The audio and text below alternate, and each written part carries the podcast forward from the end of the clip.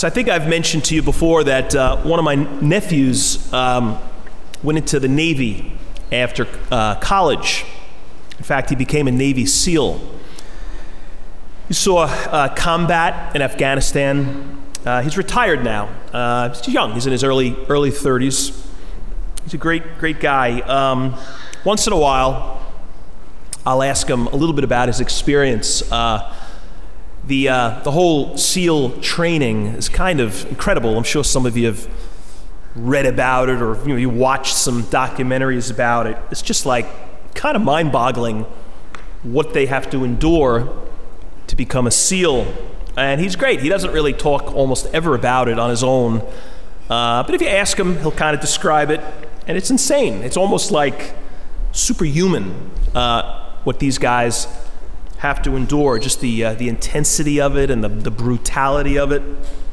So, whenever he talks about it, I'm usually just kind of speechless. Like, I've got nothing in my experience of life to compare that to. And it's not just SEALs, um, I guess it's all special ops in the military Army Rangers and Green Berets.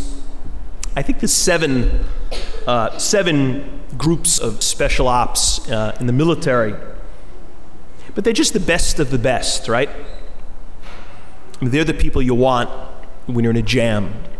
Um, they're the people we need. They're just the best. I guess, though, I was thinking this like,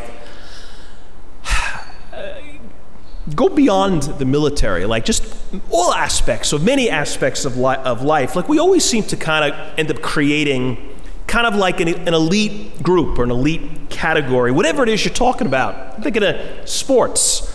Well, sports, you got the pros. You got the, uh, you know, the NFL and the NHL and the NBA and, you know, whatever pro sport you love. They're the best. Um, you're on the travel team as a kid. You make uh, the all star team as a kid. I mean, it's like just a notch above. Colleges you know, all different categories of colleges. Then you get this like, elite category up top. Businesses, certain companies that are just got incredible reputation. Everybody want to work works for them. They come interviewing on on the campus. Everybody's hoping to get a shot at an interview because they're just elite. Well, I guess it's just a part of the human condition. I mean, this you go back to even Jesus' day. You kind of had same dynamic going on. The elite, the best of the best, if you were Jewish in Jesus' day, were the rabbis. They were just by far the most respected, most educated. They wielded the most power, maybe other than the Roman officials. Everybody kind of bowed to the rabbi. They were the best of the best. And this is how, how it worked if you were a, a Jewish boy, you're uh, at six years old, you, uh, you start studying the Torah, first five books of the Bible. And it was kind of, that's it, that's the whole, that's the textbook. And you were given a, a Torah teacher, somebody who you kind of followed around. You studied with this guy for, for four years. So now you're 10 years old. In those four years, your job was to memorize those five books of the, of the Old Testament. So the bright kids, so the most committed kids, they did. Well, they move on. They go to the next level of being a rabbi. The rest who didn't make the cut, they kind of go back home and they begin to learn the trade of their father. They start to kind of shadow their dad. Um, family business. So now you got this group that is, they're still doing it. These like future rabbis. So they continue to study. Now it's the entire Old Testament that they ultimately have to memorize. It's crazy. I was, God, I don't even know how you could do that. Very few did. There, were, weren't a lot of rabbis. Um, so you'd have this attrition thing going on like as, as, as the, the competition continued and the requirements increased. Eventually, more would quit, more would fail out. They'd go back home and get into the family business. And then you'd be left with this final group who kind of made it, the best of the best. And then they had to find a rabbi who would mentor him. And this, this future rabbi would shadow the present rabbi. You'd watch what he did, how he did it, how he interpreted scripture. And eventually, this guy becomes a rabbi, the best of the best. And then you get today's gospel, the one I just read. And we're told that Jesus is standing in this crowd, and it's a big crowd, and he's upset. He's saddened. He's troubled. Um, says he was moved with pity, looking out at this people, a huge crowd of very hurting people, very lost people. They're shepherdless. They don't know where to go. And he realizes they need help. They need to be rescued. And he says, I'm not doing it alone. I mean, Jesus, I guess he could, but he doesn't. So he picks some rabbis. But he does it way different than what I just described. He wasn't, none of the people that he selected were connected to rabbis. They weren't number one in their class. Actually, they were fishermen, most of them, which means they probably failed out of rabbi school early on. That's why they're working in the family business. I bet you their father was a fisherman. So all of these guys presumably went to the whole rabbi thing for a while and then just said, I'm not doing it. I can't do it. And they're the ones Jesus calls. Like, why does he go? Why does he pick them? Why doesn't he go recruit, like an aggressive recruiting campaign? Why doesn't he go to the, the rabbi schools and just snatch away the all stars, the elite? He picks these flunkies.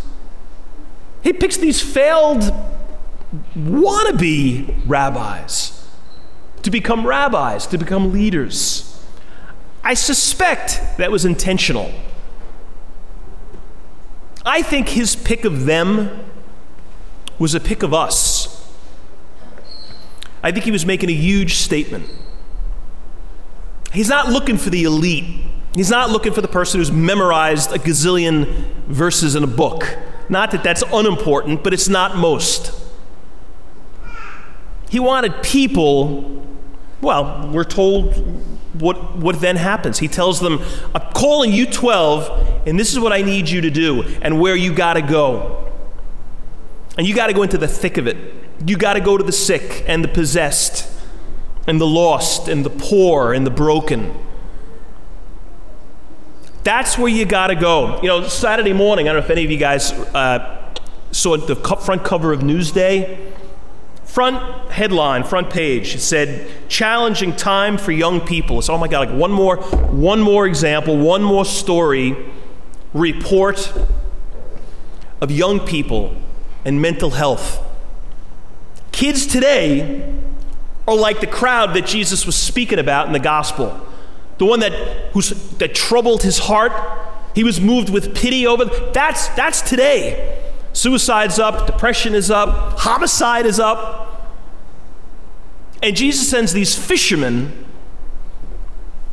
to those people. You know, uh, Bruce Springsteen had an album, came out in uh, 2002, uh, after 9 11. It's called The Rising. And the whole album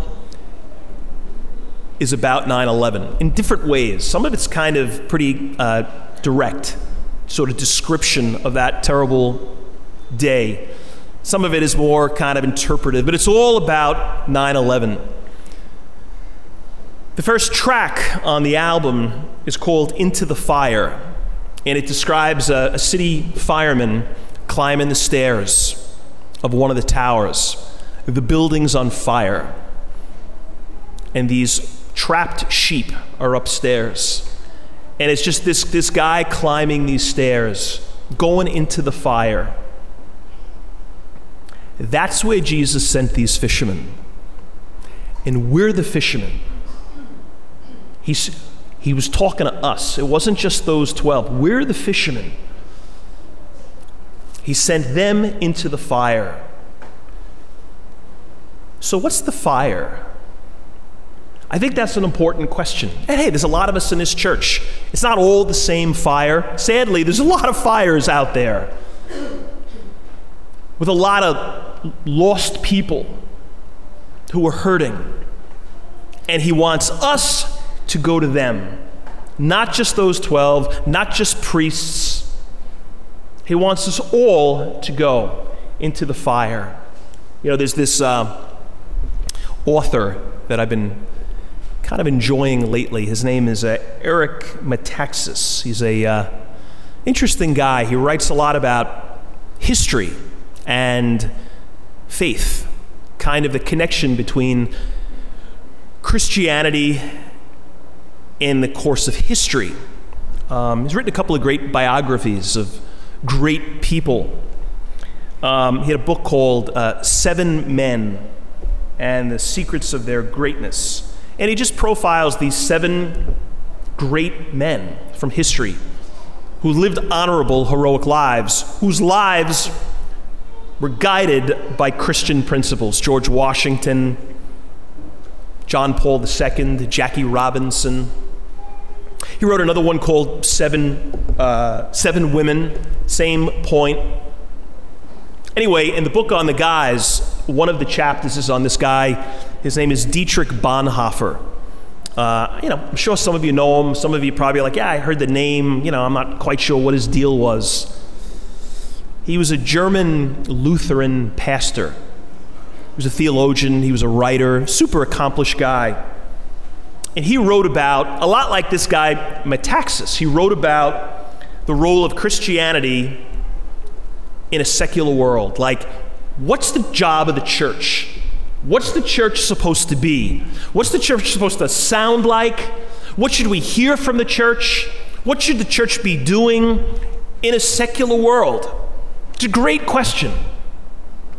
And this guy, Bonhoeffer, struggled with that and wrestled with that.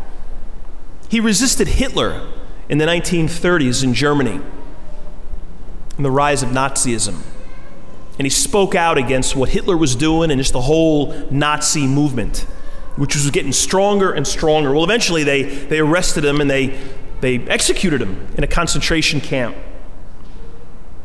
But he challenged the church of the 1930s to stand up to Nazism because they weren't. The church was afraid, it didn't know what to do, it was more or less hiding. And you've got this creeping intrusion of this evil Nazi thing. And more and more, they're just restricting people's lives, taking their freedoms away, controlling speech, censoring everything, controlling the church, demanding compliance. You have to believe in what we say is true, and if you don't, you're done. Total surrender to their sick ideology. And the church remained, in, in many ways, silent. And this, this, this Bonhoeffer just kept challenging the pastors. We've got to stand up. We've got to speak out. We've got to push back. Because Hitler knew if the church stood up, it would be a threat to his insanity. Because he, he was very strategic about it. He didn't explode on the church, it was subtle but consistent because he didn't want to tick the church off too much. Slowly but surely, he got his power, and the church became more and more irrelevant. They say there were 18,000 pastors in Germany at that time. 3,000 of them joined Bonhoeffer and protested, and they were just silenced. Most of them were murdered. They were canceled. And then there were another 3,000 that completely surrendered and like embraced Nazism. Like Christian churches that just started saying, okay, we're, we're with you. And it's not our place to be getting involved in stuff. You, some churches do that, do, have done that today, who are embracing some of the crazy woke ideologies of today. You're like, are you out of your mind? You're a church. How can you be signing off on that? They just folded. There were another 12,000 who they say just did nothing. They knew Nazism was evil, Hitler was a nut, but they wouldn't say anything. They didn't, they didn't embrace Hitler, they just did nothing. They let Hitler happen. And then we know what happened. And some say, had the church stood up, it might have gone different. The church, they said, just should stay in the church. These 12,000 talk theology, talk, talk the scripture, but don't start talking about issues. Don't start talking about the culture. Don't start talking about the craziness that's going on out there. That's not the place of the church. And they became irrelevant. And we know what happened. We can't be those 12,000. And I guess a question I'd ask you is in some sort of way, have you, have we, has the, has the church institutionally, have, have, have we as individual Catholics become a little bit too much like those 12,000? Because we're just afraid. You say something and you just, you're canceled. You're called a racist, you're called a homophobe, you're called a hater because you express an opinion. And we know that's coming at us, so we're just all kind of cowering like the 12,000. You know, a couple of weeks ago, I was here and down at Ignatius, and uh, it was the weekend of uh, uh, Good Shepherd Sunday, and I was talking about shepherds and wolves and how shepherds protected the sheep. And I talked about our schools, public schools in particular, and some of what's, some of, some of what's happening, concern about what's happening in our schools, and to some extent, what's being taught. Like really troubling stuff. This woke ideology, critical race theory, that we're history being rewritten, that we're not a great country. In fact, we're a terrible country. Stealing away parental authority over what's going to be taught, when it's going to be taught little kids' innocence being stolen because they're being taught stuff that nobody should be taught, let alone a second grader. Some of the transgender stuff, kind of almost like an indoctrination. Hey, it's not all schools, of course, and it's certainly not all teachers, not even most. But it's also not fiction. It's not being made up. It's not conspiracy craziness. We know this is happening. And we need to push back. We need, we need a little bit of Dietrich Bonhoeffer to inspire us. You know, I, when I talked about that stuff, I got a lot of response, mostly positive, but I also got some, some angry letters people who I just think become sort of, you just, you, you touch on any, certain topics and they just become kind of blinded by it. They're not even hearing what you're saying, they just label you a hater. A couple of people just said that I, they called me a racist or, and, a, and a homophobe. I was like? How did you jump to that? I'm a racist? This is what one person said I believe in human rights and a separation of church and state. What I do politically should not matter in the house of the Lord. Tell that to Martin Luther King. Should he have kept his mouth shut? Should he have said nothing? He was a pastor. He's a hero. Should he have kept his mouth shut? Hey, if I was a pastor in the 19th century, should I have remained s- s- silent about the evil of slavery? because it was political? Or if I was a pastor in the 20th century, should I have remained silent about segregation, the evil of segregation, because it was political? Or today, should we not talk about drug smuggling and human trafficking because ah, it's got kind of a political connotation? No, that's not political, it's gospel. It's Bonhoeffer. It's Jesus sending the, these 12 fishermen into the fire. That's what it is. And being silenced just can't be an option. You know what was common in, in some of these letters was oh, I felt like they were almost written by the same person. They weren't, but it was like almost all of them said, I don't go to church to hear this. I go to church to be uplifted. Well, I hope, yeah, so do I. And I hope most of the time we are uplifted. I don't go to church to be made uncomfortable. I go to church to feel good. Well, I hope most of the time we do feel good.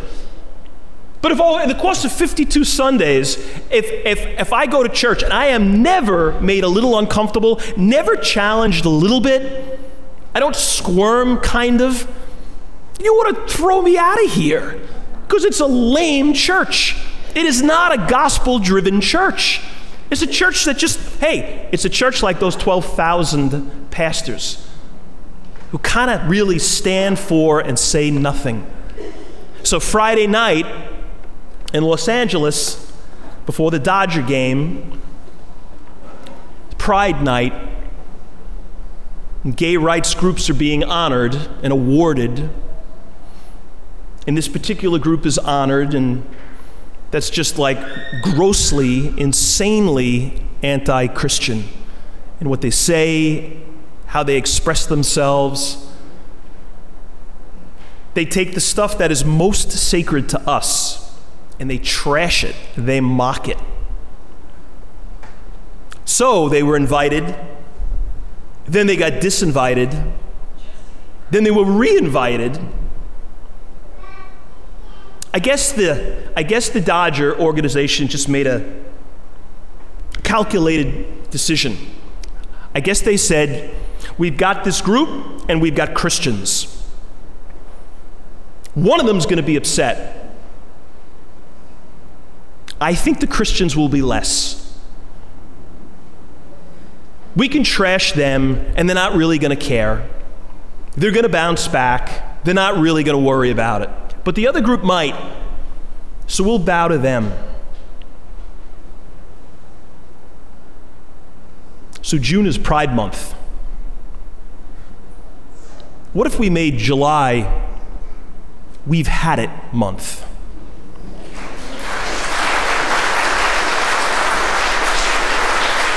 Know, we're, we're tired of being a, a punching bag month, and we need to be respected. We need to live in a, in, a, in a society where people can disagree and not be destroyed. You know, if every Christian in Los Angeles said for the month of July, we're not going to a game, we're not buying a beer. We're not buying a hot dog. We're not buying a ticket for a month. Every Christian. Guess what the Dodgers would never do again? I think we need to wake up. We need to be sort of, we've been sleeping. Like those 12,000 pastors. And look what happened. Because they slept. We need more Bonhoeffer. Look him up, shadow him. You know that song, Into the Fire? That's where he went. So should we.